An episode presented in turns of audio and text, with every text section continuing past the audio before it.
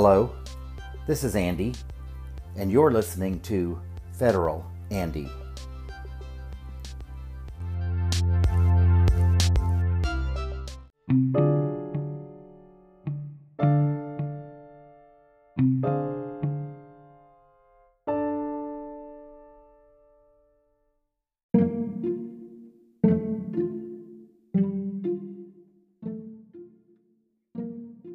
Episode 100. Hey, we're at 100, y'all.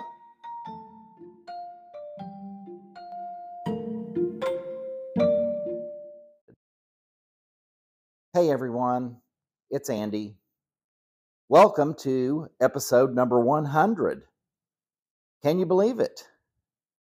I know I can't, and this is about my 100th attempt to do this episode. Not really, but seems like it. I actually had planned on doing an episode about me, just to tell you a little bit about who I am and how I came to be the person I am today, for better or for worse, and the things that happened during my life that have shaped my current political attitudes. I had put it off initially because I thought to myself that if the podcast didn't work out, if I didn't have listeners, if I didn't have subscribers, nobody would care who I was. And now I feel like I probably ought to share a little bit about myself. But as I have mentioned in earlier episodes, if you want to hear the things that you say and do when you are speaking that are annoying, do a podcast because all of that comes out. And if you want to realize how difficult it is to talk about yourself, to tell people who you are, try to do an About Me episode on a podcast. I started yesterday and I realized that it's really difficult to talk about yourself because I don't know that I've actually done anything in my life that's exceptionally notable. If you're a celebrity and you know a lot of important people and you've done a lot of important, fun things in your life that people will be able to identify with and are, would be interested in. That's one thing. But I know there are some people that like to hear about other people's lives, but it's hard to talk about your life. And in doing this, I realized I was in the middle of something. And it occurred to me while I'm speaking that this is not going to make any sense because in order to understand what I'm talking about now, you also need to know about something else that happened previously that I have not talked about. So I had to stop, go back, fill in that big hole, and then go back to the story I was telling. And it just becomes it becomes like a mini series. So I thought, well, I'll just keep doing this and work my way through it, and then I'll go back and try to edit and fill in blanks. And when I reached the two hour mark, I thought, this is ridiculous. This is out of control. So I've saved the recordings I'm not sure what I'm going to do with them, if anything. Maybe at some point down the road, I will do an expanded version that's about me. But for the 100th episode, I thought I would just tell you some basic things and focus on the political side so that you mm. maybe could understand how I came to be Federal Andy. And I'll start by explaining how I came up with Federal Andy. I was looking for a name. and originally wanted to do Citizen Andy because of the Orson Welles movie Citizen Kane. But I found that Citizen Andy had already kind of been used in a few places, and I didn't really want to be Citizen Andy 2 or something like that. So I thought, well, this is going to be about politics. Politics is uh, about the federal government. And I thought, Federal Andy. So that's how I came up with the name. It's not because I have any admiration for the Federalist Society, which is a extreme right-wing conservative organization. And I guess I haven't really been all that involved in politics throughout my life. When I was young, I really didn't pay attention to politics at all. My parents were both Republicans. My father remained a Republican throughout his life.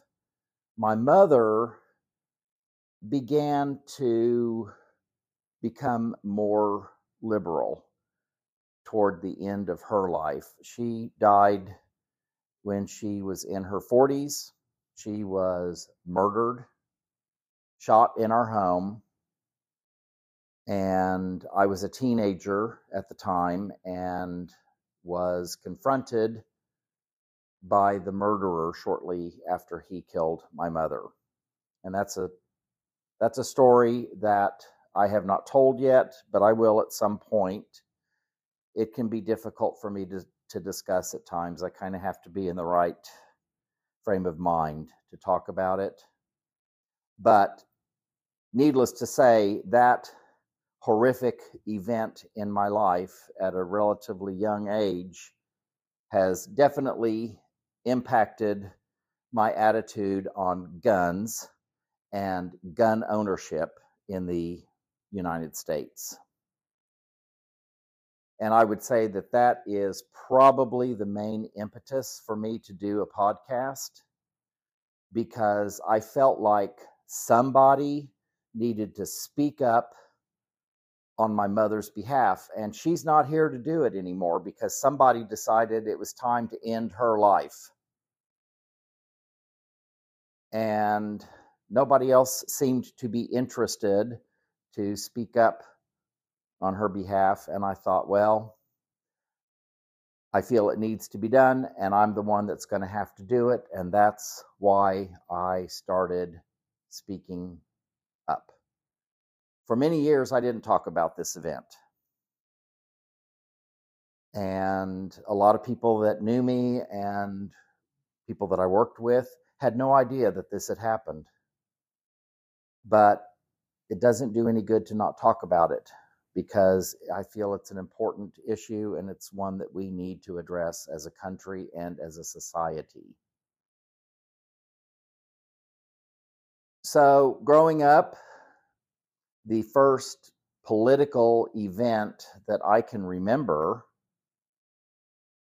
is I kind of remember a little bit about the Cuban Missile Crisis, but I was really young at that point. So there is not a lot of clarity. It's just very foggy stuff. I kind of remember sitting, we had a TV room in our house and black and white television. I remember sitting in there with mom and dad, and the TV was on.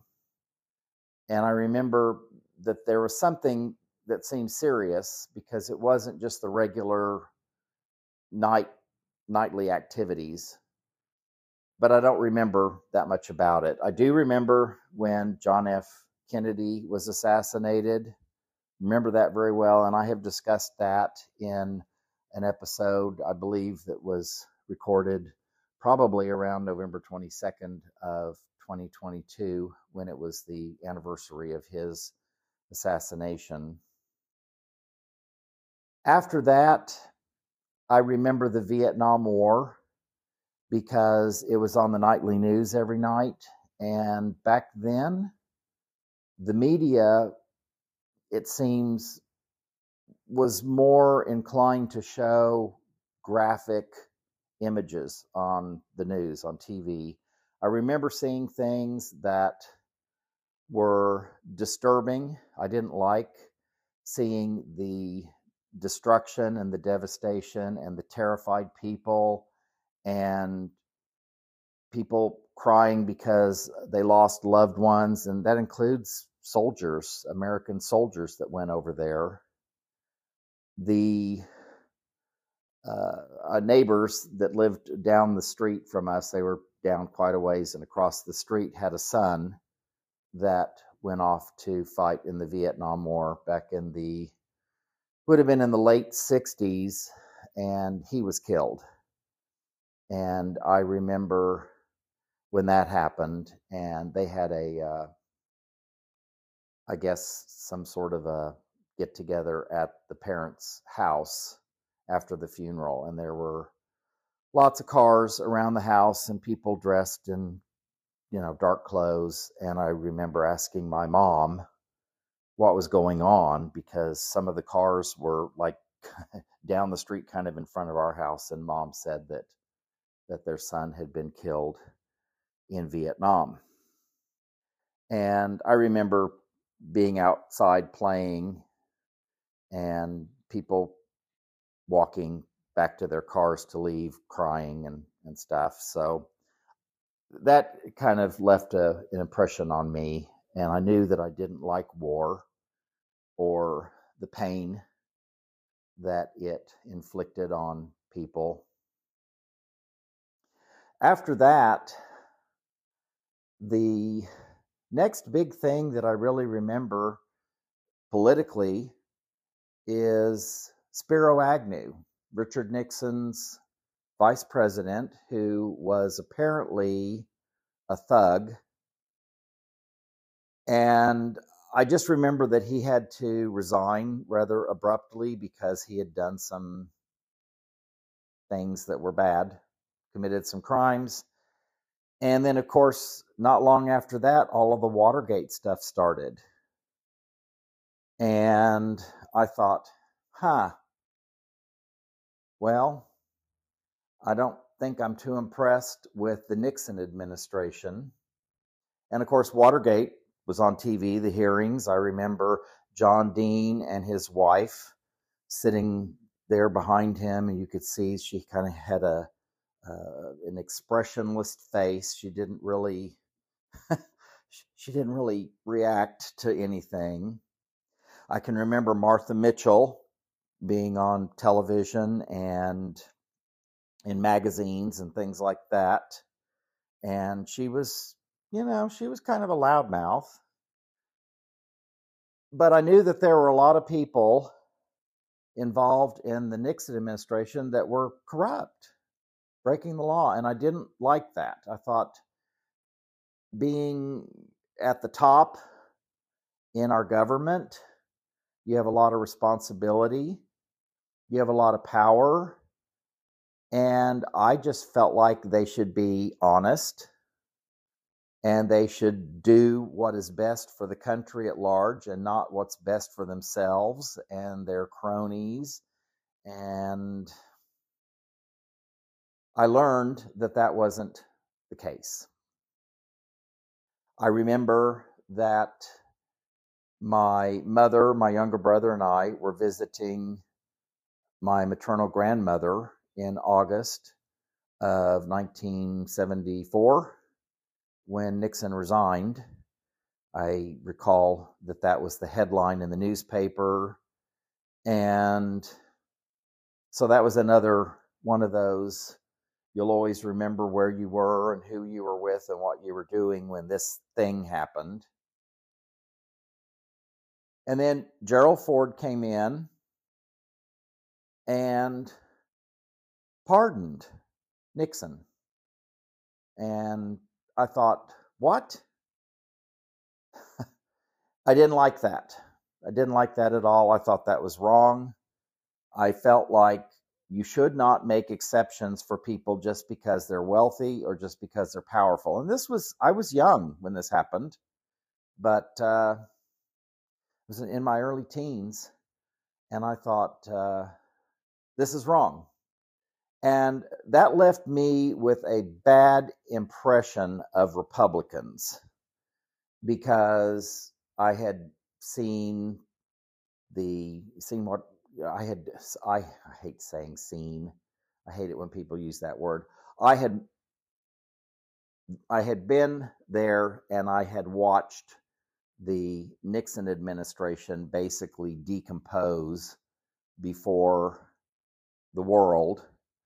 Spiro Agnew, Richard Nixon, all the corruption and the crimes, and then Ford comes in and pardons. Uh uh-uh, uh no. So, Jimmy Carter, I thought was a pretty decent guy. I remember the uh, Iran hostage situation.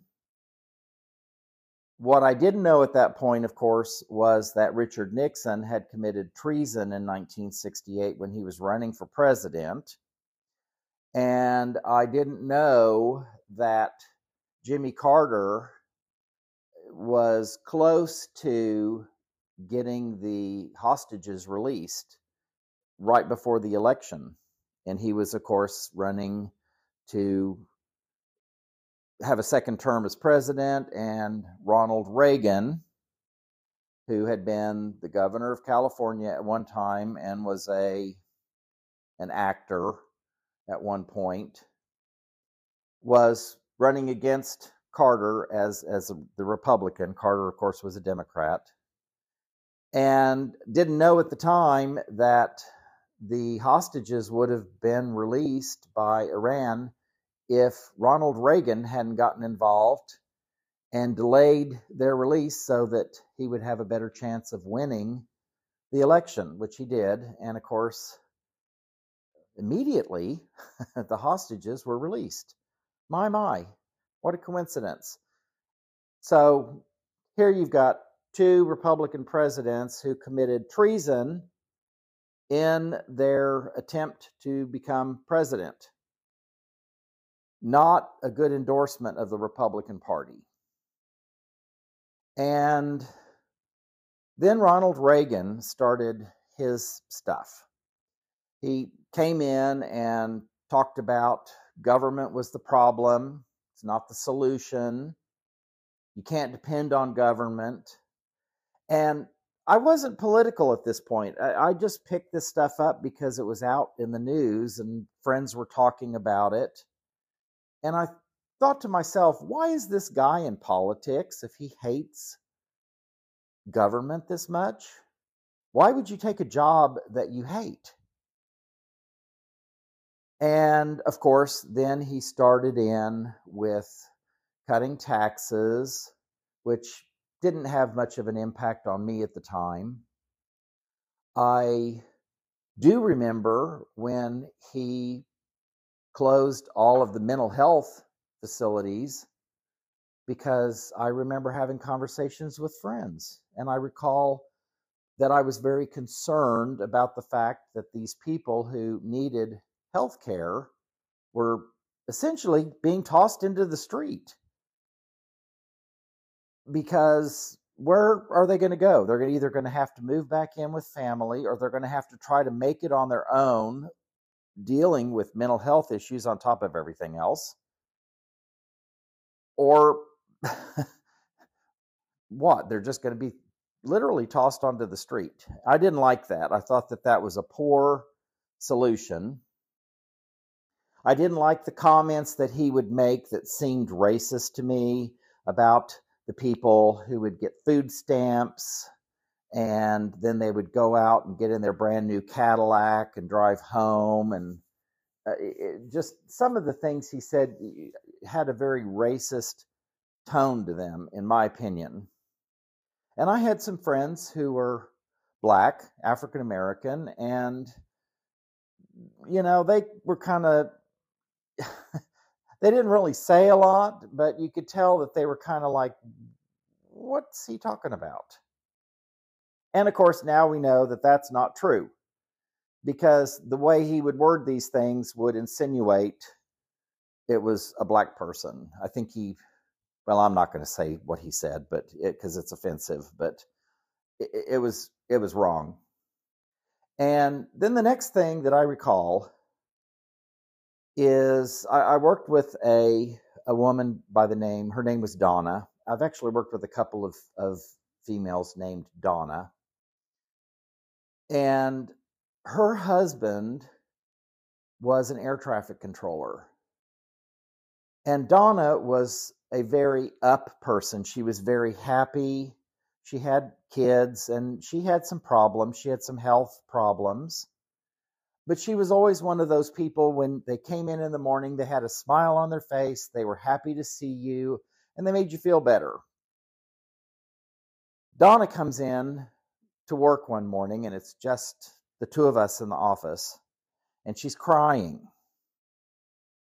And I thought, oh my gosh, are you okay? And she said, she couldn't even hardly talk. And she said, I, I just need to, I just need to go in the office for a minute and I'll, I'll get it together. And I said, okay, yeah, I'll, I'll leave you alone. So she went into the office, closed the door, and she was in there for a while and i thought I, I, I felt like i didn't want to intrude i didn't want to be nosy but if she needed something i would be happy to help. So i knocked on the door and she said come in and i opened the door and i said i don't mean to intrude. Is is do you need some coffee? Or is there anything i can get you and she said, No, no, no, no, no, I, I'm fine. She said, I'll get it together here.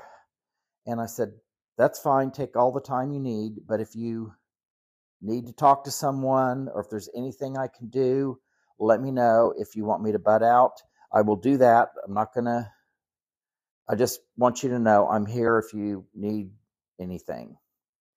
And she said that she appreciated that. And, and, uh, uh, she said, come on in and sit down. And she explained to me that her husband was an air traffic controller and that he had just been fired by the president. and I was like, why was he fired? And she went into it a little bit. And I thought, well, that doesn't seem fair. Why is he against unions? And, you know, anyway, on top of that, she had been to see her doctor the day before and had been told that she had cancer again, that it had returned. And she said, So I'm now concerned about needing to have surgery. And my husband has lost his job. I'm not sure if his insurance is going to be able to cover this. And she said, she started to cry again. And she said, I told the doctor this time to just put in a damn zipper. So she'd had surgery before. And, uh, you know, I just felt so bad for her. And I was angry that Reagan would do that because I'm sure that she wasn't the only person that was impacted that way, but he didn't seem to care. And I suggested to her that she might check our insurance to see if it would cover her surgery and and she did and I believe that she said it would it would cover it. So that was a little bit of a relief but still her husband needed to go find a job. And I thought that that was not what a president should be doing. And then the Iran Contra stuff started to come up. And I thought to myself, this is a stinky, dirty deal. And I kept thinking Watergate and Nixon and Agnew. I didn't like it. And I was beginning to develop a very negative impression of the Republican Party as being very corrupt and dishonest and un American.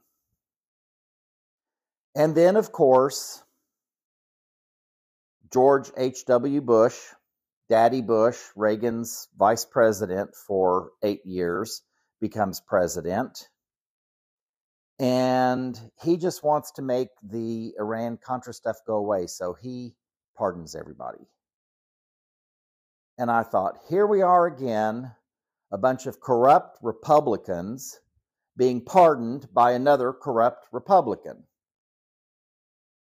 So again, that's just another notch on the post for the Republicans. And I thought they're just climbing all the way down into the gutter here. Then we had a little bit of a recession during Daddy Bush's um, term in office. And I remember he was kind of denying that we were having a recession. But at that point, I was out in the business world. I was dealing with bankers and investors. I was working for a property, uh, a property developer that had a management arm, and we dealt with residential and commercial. And I was at the flagship property for the entire company. At the time, the company I worked for was one of the largest developers in the country. And I had a one of the partners for the the company was in the part of the country where I, I had, had relocated. And I was meeting lots of important people. And sometimes these folks would show up without anybody from the company accompanying them. They would show up on their own. They weren't being secretive, but they wanted to see what was really going on without notice. And so I had to, I learned how to deal with them and what I could and couldn't say and things like that. And uh, I could tell that things were slowing down. I had bankers come out and they would say, Yeah, you know, things are definitely slowing down. But you wouldn't know it from what President Bush was saying. And I thought, this guy is either lying to everybody or he's an idiot. And I didn't like that. And at that point, that was when I decided that I probably needed to actually get involved in politics. I really needed to engage.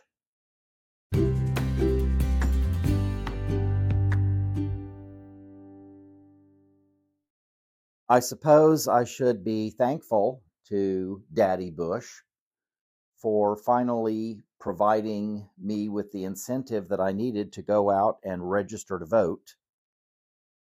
Up to that point, my experience with politics was mostly viewed from the Republican point of view because my father was a Republican. He wasn't terribly political, but he did vote and he did listen to right wing radio all the time. So that was kind of my perspective. Thankfully, I did work with a young lady for a while who was very political. She was very, very progressive. She was very concerned about the environment. I'm sure that people on the right would probably call her a tree hugger, tree hugging liberal. and she was about as liberal as you could get. And we would talk about politics and stuff. Uh, I remember talking to her about the, uh, well, the space shuttle Challenger when it exploded. I was at work that morning, and shortly after that, I kind of ran into her, and we talked about that and the politics of NASA and space exploration, and you know things like that. But she would ask me what I thought about things that were going on, and I would tell her what I knew about them, and she would I would ask her what she thought because I respected her opinion. She was a very, very smart young lady, and she had a very good head on her shoulders. And I, I really cared about what she thought about things. And So, Daddy Bush was kind of the last straw for me. I did not like the fact that he was trying to cover up crimes again. Not the first time I had seen that, and I didn't like that the first time, and I certainly didn't like it the second time. So I registered. I had received in the mail a few years before this a Young Republicans membership card with my name on it and everything, and a letter from the Republican National Committee welcoming me as a young Republican. And I thought, where did this come from? Because I hadn't filled out anything, hadn't asked for anything. I don't know if my dad uh, gave them my name. I never really thought to ask him. I remember I kind of laid it there on my dresser for a while and I kind of pondered how they got my name and everything. And then I recall thinking about it and I thought, eh, I'm not going to be a Republican. I don't like what they've done. And so I threw it in the trash.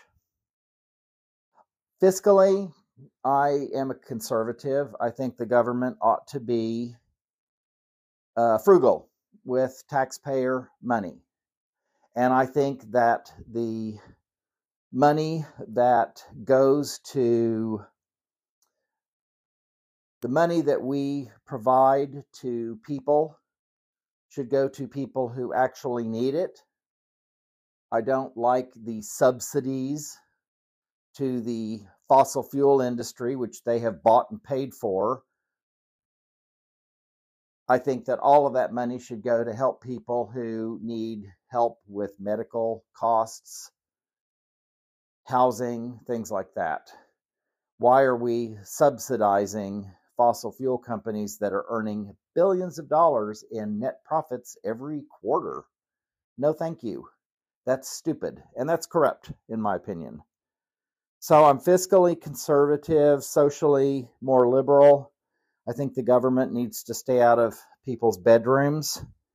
I think that the government needs to allow people to do what they want to do as long as they're not hurting anyone else.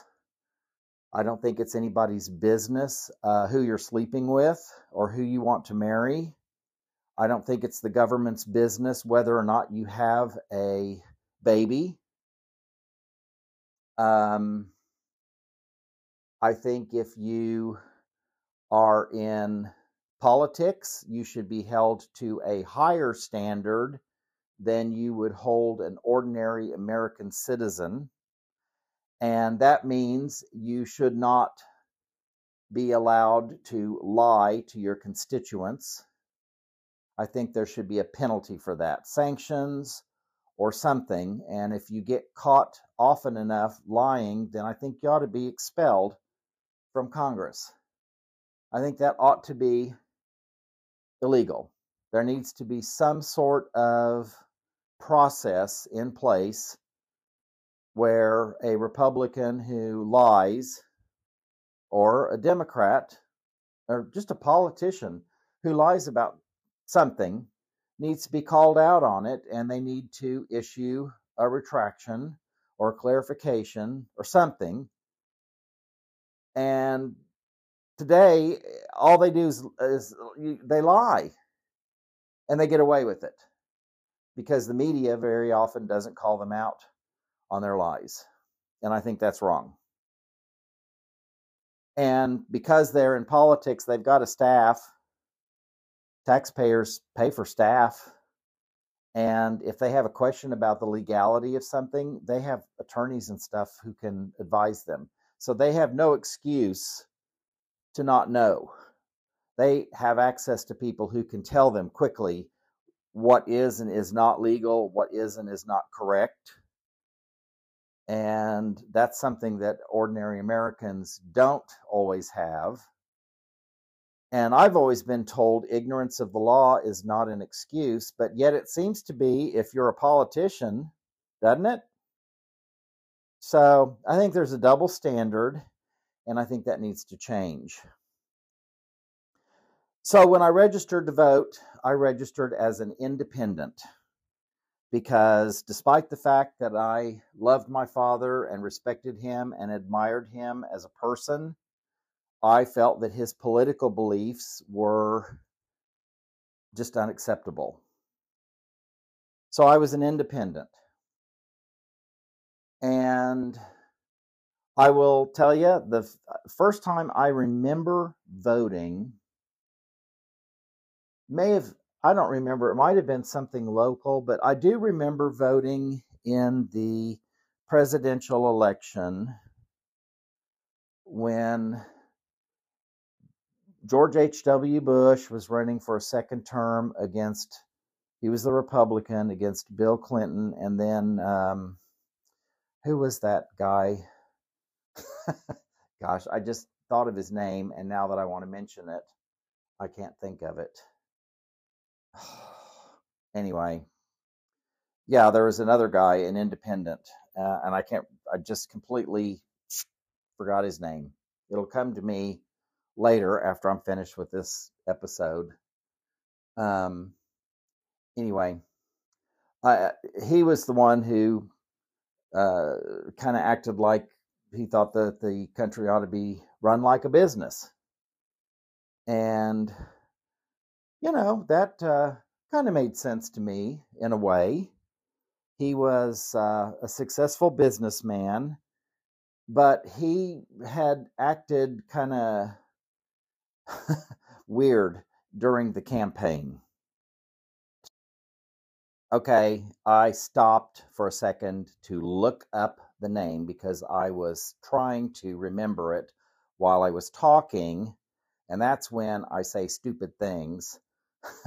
and they're all being recorded. And then I listen to this stuff later and I think, oh my gosh, I can't believe I said that. Or I mispronounced a word, or I said the wrong, I don't know. Anyway, I just went to check, of course, and the person that was running against Bush and Clinton was Ross Perot.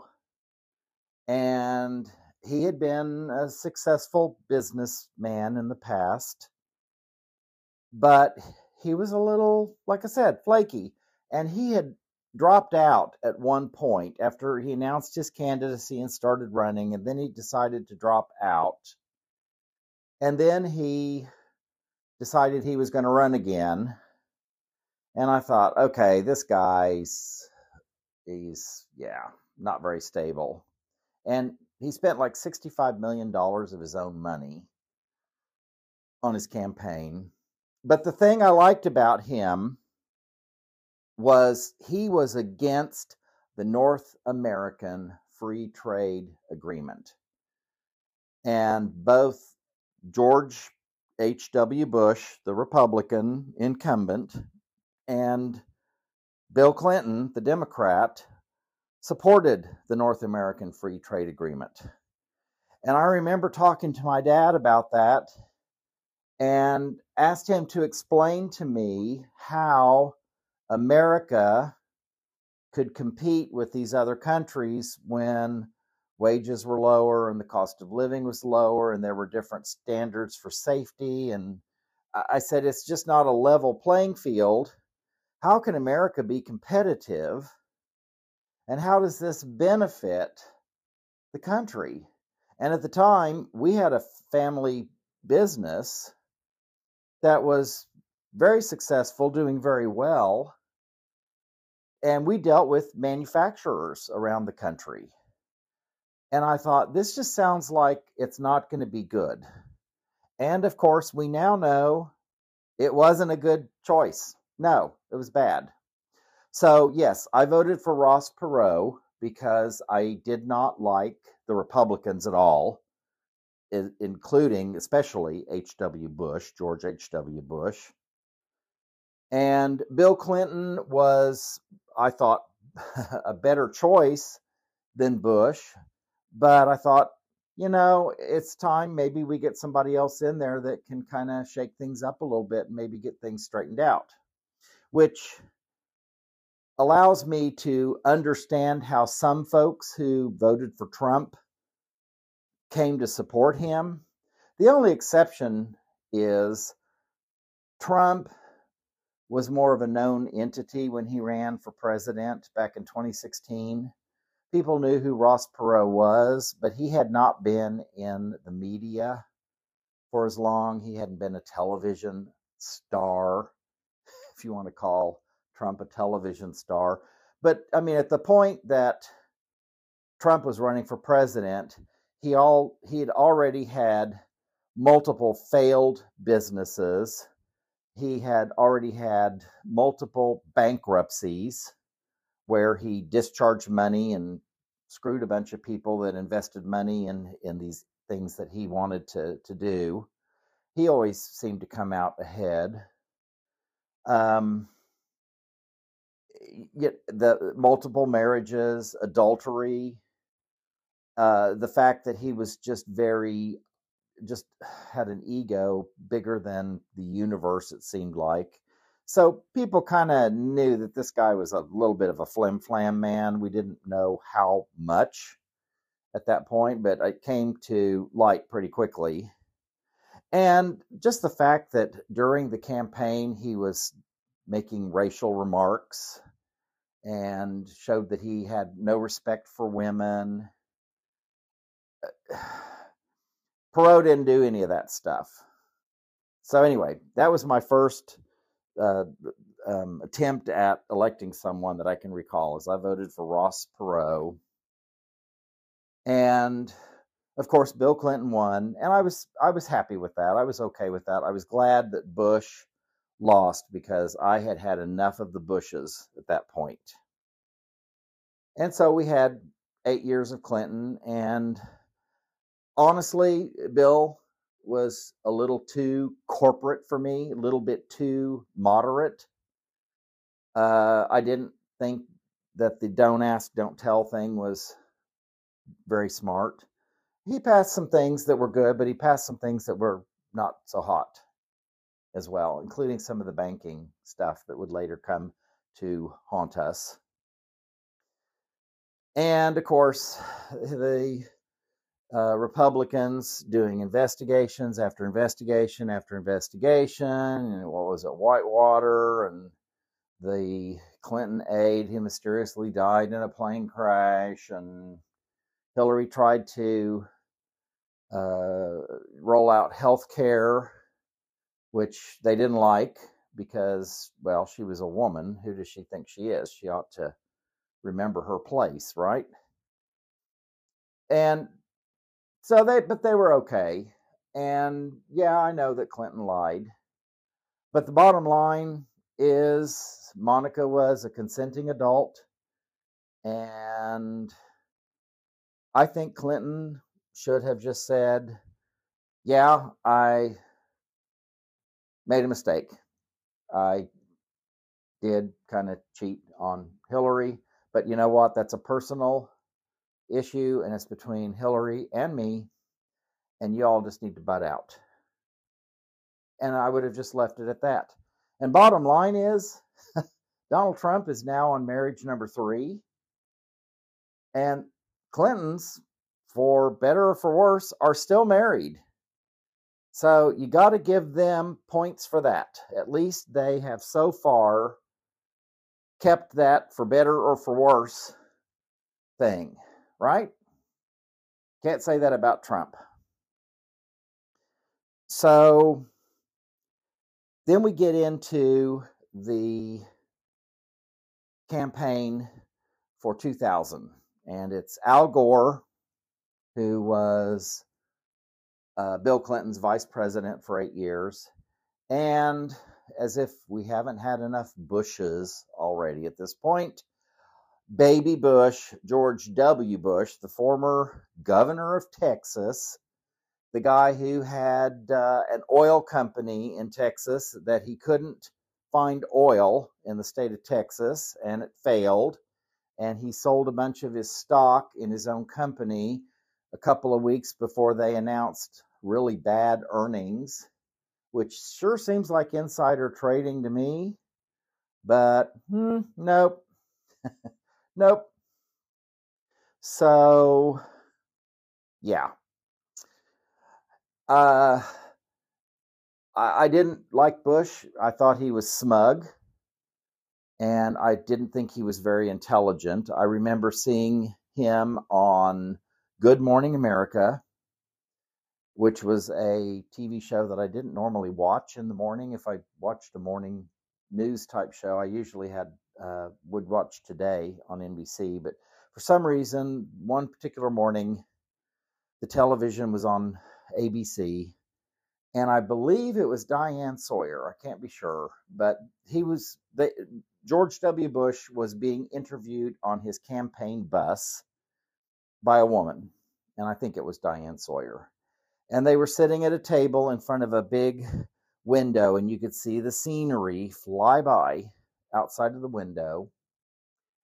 And she was talking to him about current events and world leaders and issues. And more often than not, he either didn't answer the question or his answer didn't really make sense or he just didn't know. He didn't know who some of the world leaders were.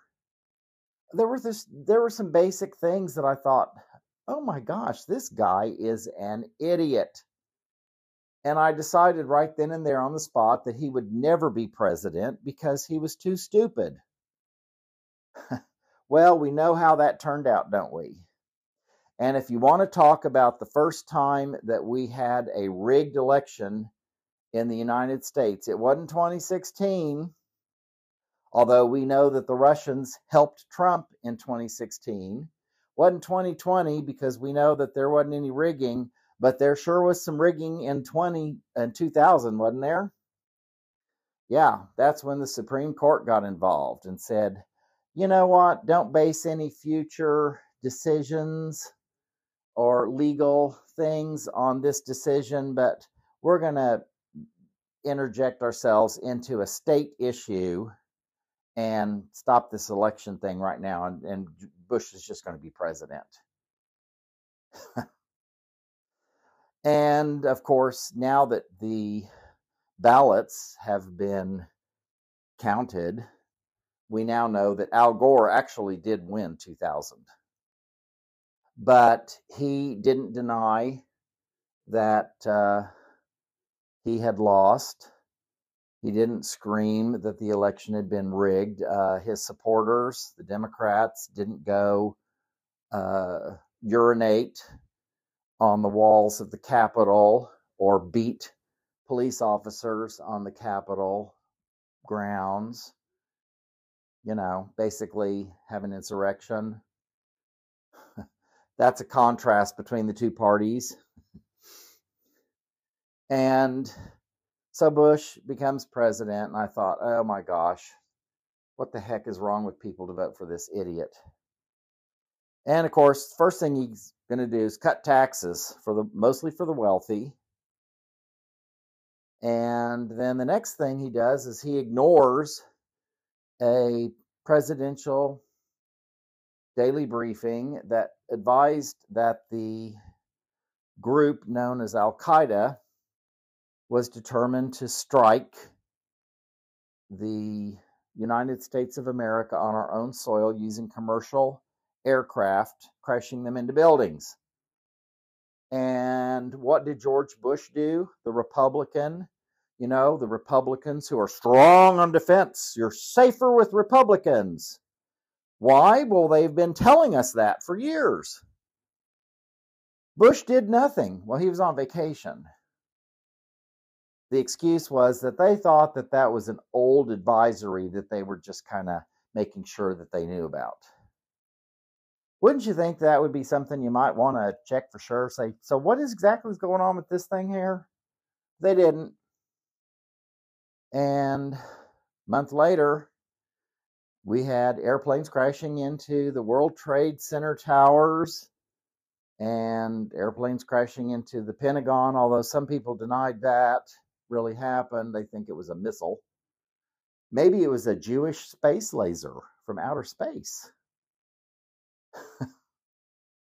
um, and then of course the the plane that that, that crashed uh, that they think was probably headed toward Washington D.C. I, I, was at the White House maybe or not sure where that I don't remember where that one was headed, but the passengers on that plane decided that they were not going to allow the terrorists to do whatever it was that they were planning to do. And so they intervened. They're all heroes. They'll all be remembered forever. I lost a friend in World Trade Center 1. He was a fireman. I wasn't aware that he was in the building until long after that. And I blame Bush. He should have known better. He should have done something. And then we start a war. We go after Iraq. Was it because Iraq attacked us on 9 11? Well, they didn't. And the people who were the terrorists were all from Saudi Arabia, but we didn't go after Saudi Arabia because they're buds with the Bushes. and we were told that Saddam Hussein had weapons of mass destruction and was determined to strike the United States, which is not true. And it cost trillions of dollars. Hundreds of thousands of lives were lost. We're not sure how many because, well, you know, a lot of people that didn't have white skin died, and yeah, you know, we're not going to count them, right?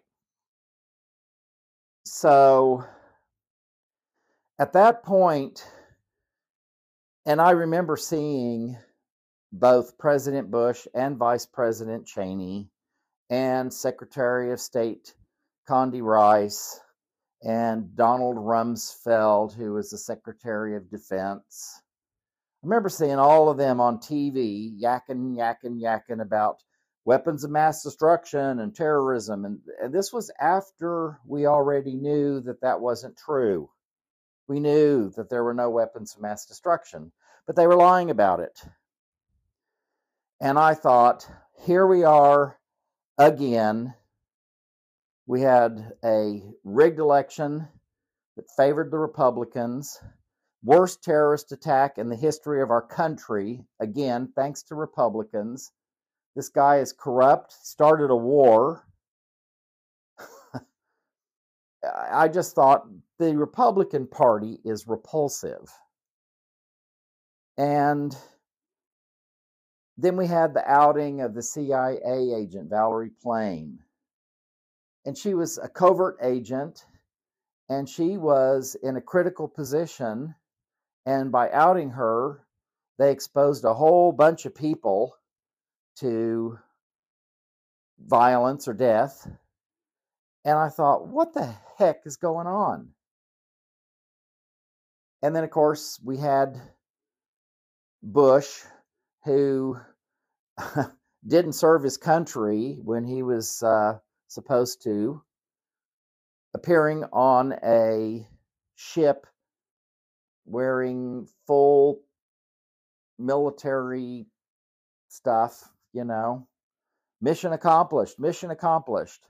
Apparently, that was also a crime, staging a political event like that because mission, as we know, was not accomplished at that point.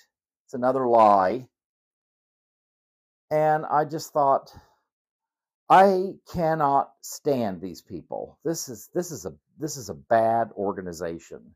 So I changed my party affiliation to Democrat because I wanted to be as far opposed to the Republicans as you could possibly get. I just thought they were offensive. And I remember having a conversation with my dad. And I just said, you know, these, these people are a bunch of crooks. Why are you supporting them? Well, you know, I'm, you know, blah, blah, blah. And I'm like, Ugh. I said, Dad, that doesn't make any sense at all. I think you're brainwashed told another member of my family that I thought they must have a brain tumor to be that stupid because they believed these stupid things. Anyway, um, so we know how the Bush stuff turned out the torture, uh, the war crimes, uh, you know, just again, the flagrant disobedience of laws, respect for the, con- the disrespect for the Constitution, the disrespect for the American people. I just found it to be incredibly offensive. And then things began to turn around. America elected the first black president with Barack Obama. And that's when the trouble really started because you know what? The folks who were on the right, the Christians, the people who stood up for family values and high morals and people of good character had this little problem with racism. They'd always had the problem, but they kind of buried it for a while because it was kind of considered unacceptable. But now that America had taken a step too far by electing a black man as a president, they just couldn't handle it anymore. So, on the night of President Obama's inauguration, top Republicans got together at a restaurant in Georgetown, in, in uh, Washington, D.C., and decided that their main focus going forward wasn't going to be putting people back to work. Don't forget, we were in the middle of the Great Recession, another little gift that the Republicans and the Bushes gave to America. We were losing 800,000 jobs a month. Wall Street had done some things that they should not have done, and it caused the economy to crash. And people lost their jobs.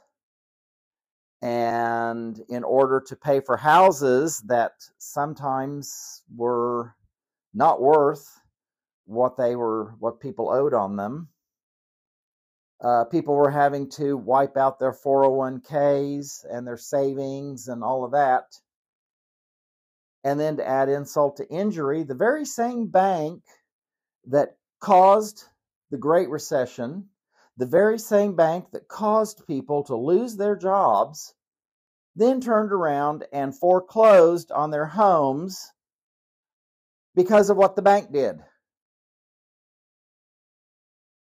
And if Obama did anything wrong, in my opinion, that was where he really messed up.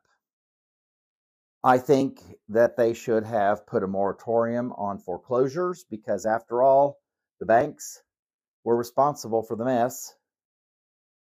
I think that they should have passed legislation that said because you, bank, Chase, or Bank of America, or whatever, were involved in this economic collapse and because this these people lost their jobs because of that and haven't paid their mortgage number one you need to lower the amount owed down to a market value or to restore whatever equity they may have had prior to the collapse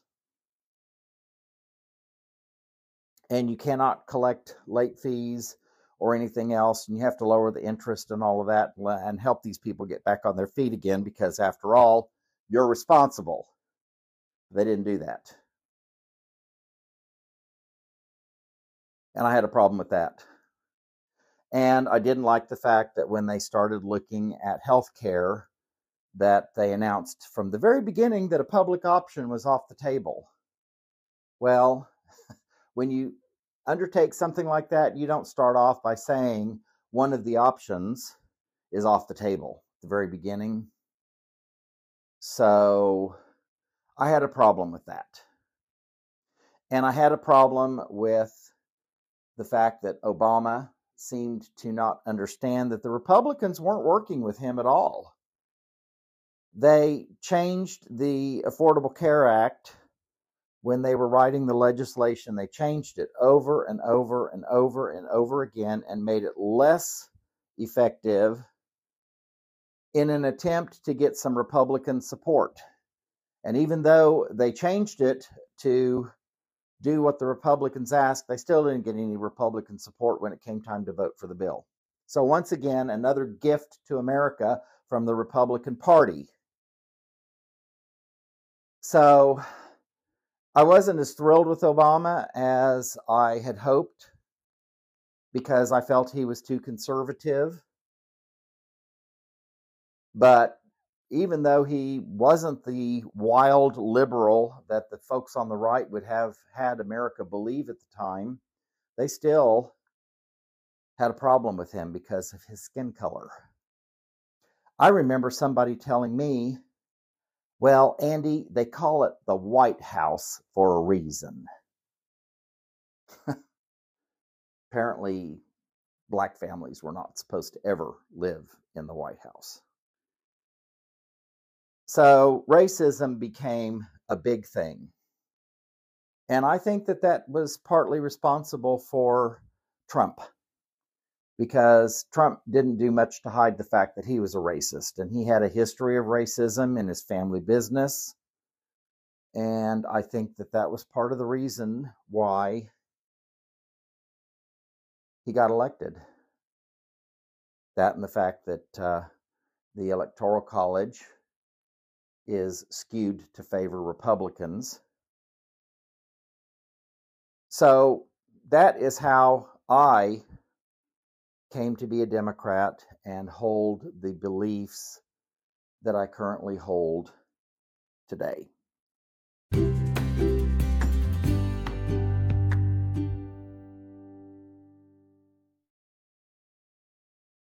That's how I came to be a Democrat.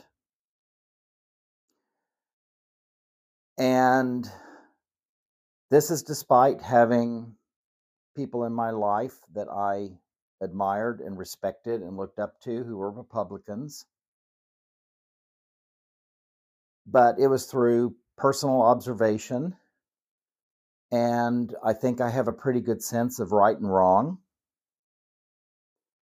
And I think my morals and my values are pretty good. I don't think that they're perfect. I don't think anybody's really are. But I've learned and I've grown and I've tried to change to become a better person as I have gotten older and have been exposed to new things. And all of this led me to this podcast because it is a way to get my voice out there I don't feel that I carry more weight than anybody else. I don't feel I really carry as much weight as some.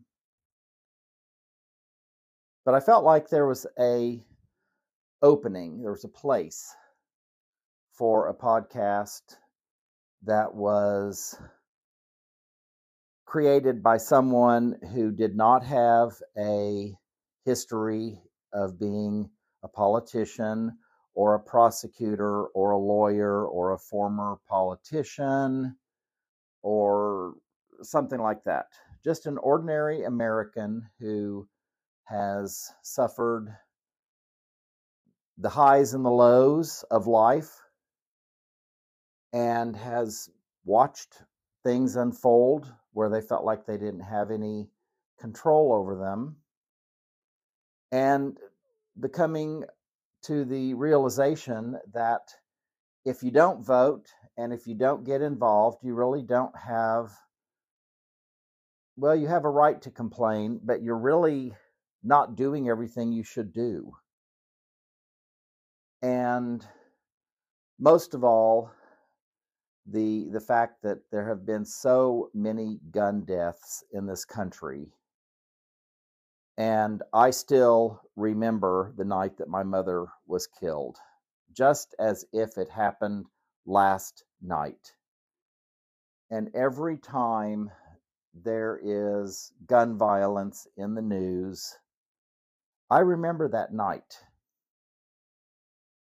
And there wasn't anybody else around that saw what I saw that night other than the murderer and that mur- the person who killed my mother is is dead now. But I was the last person in my family to see my mother alive. I was the last person to talk to her.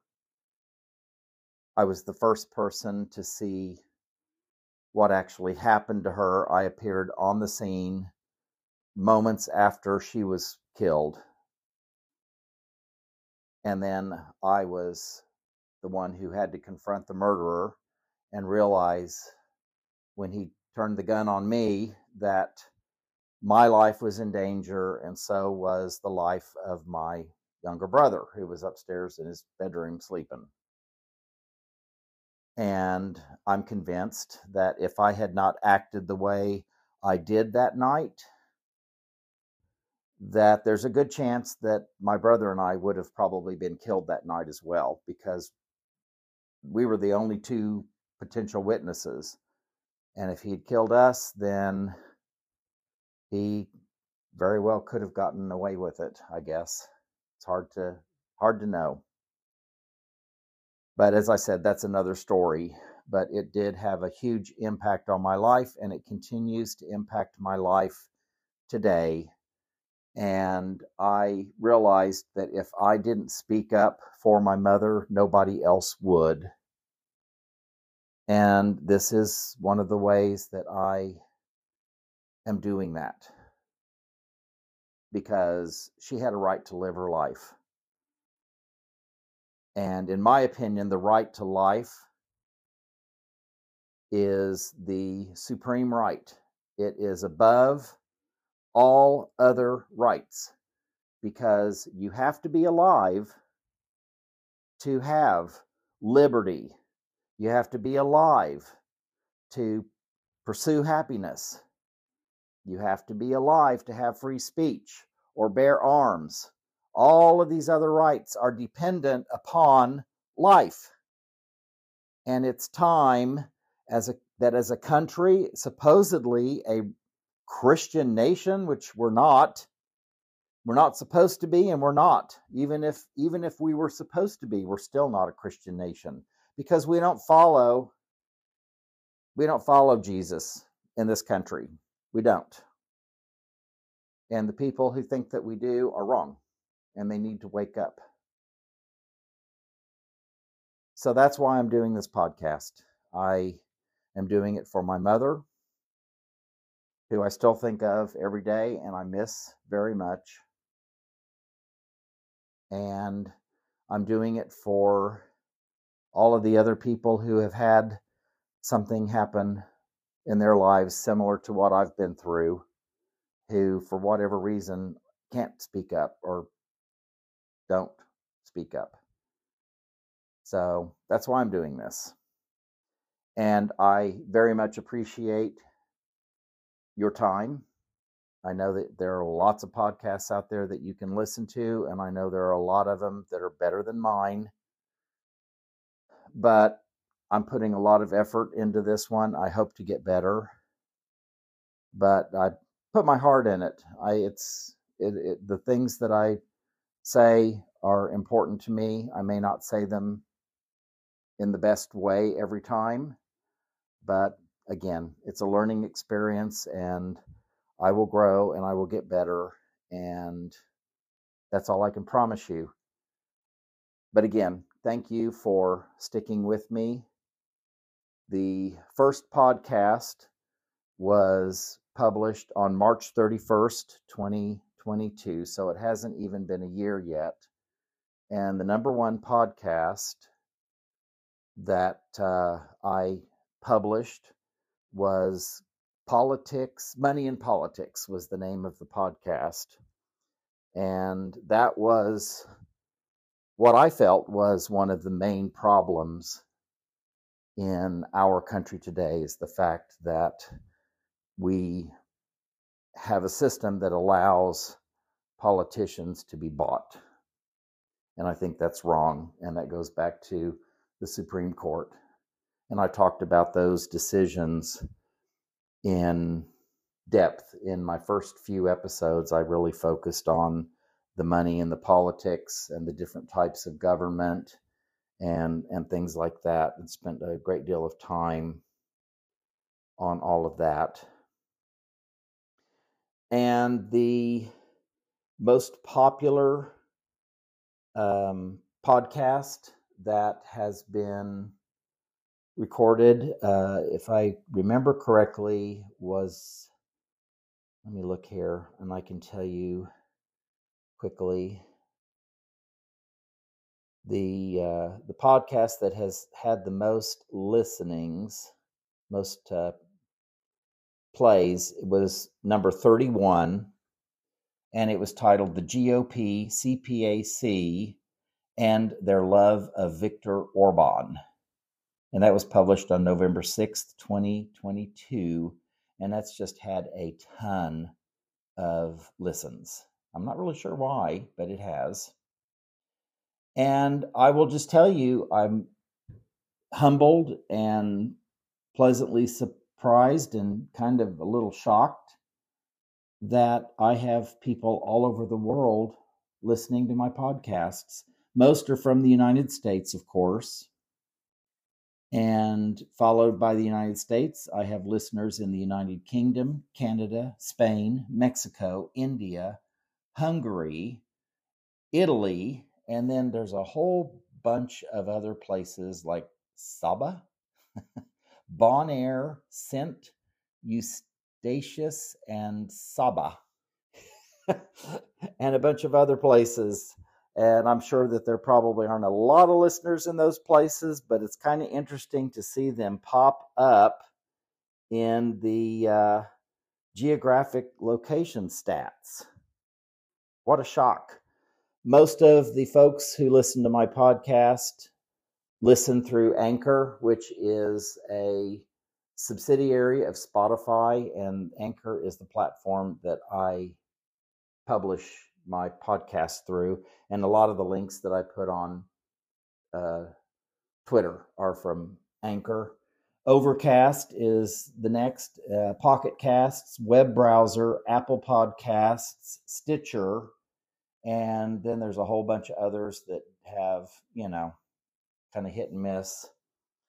And most of the people who listen to my podcast are female.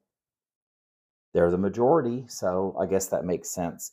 And I'm happy to say that the age group is 18 to 22 is the most predominant age group listening to my podcast, which I am thrilled because they are the folks who are going to inherit this mess that we have. And hopefully, we can work with them and they will work with us so that we can make the world a better place, a safer place for them when they get to be middle aged and elderly and they have kids and grandkids to worry about. Hopefully, the climate will not have collapsed on them, and hopefully, we will still have a democracy in the United States.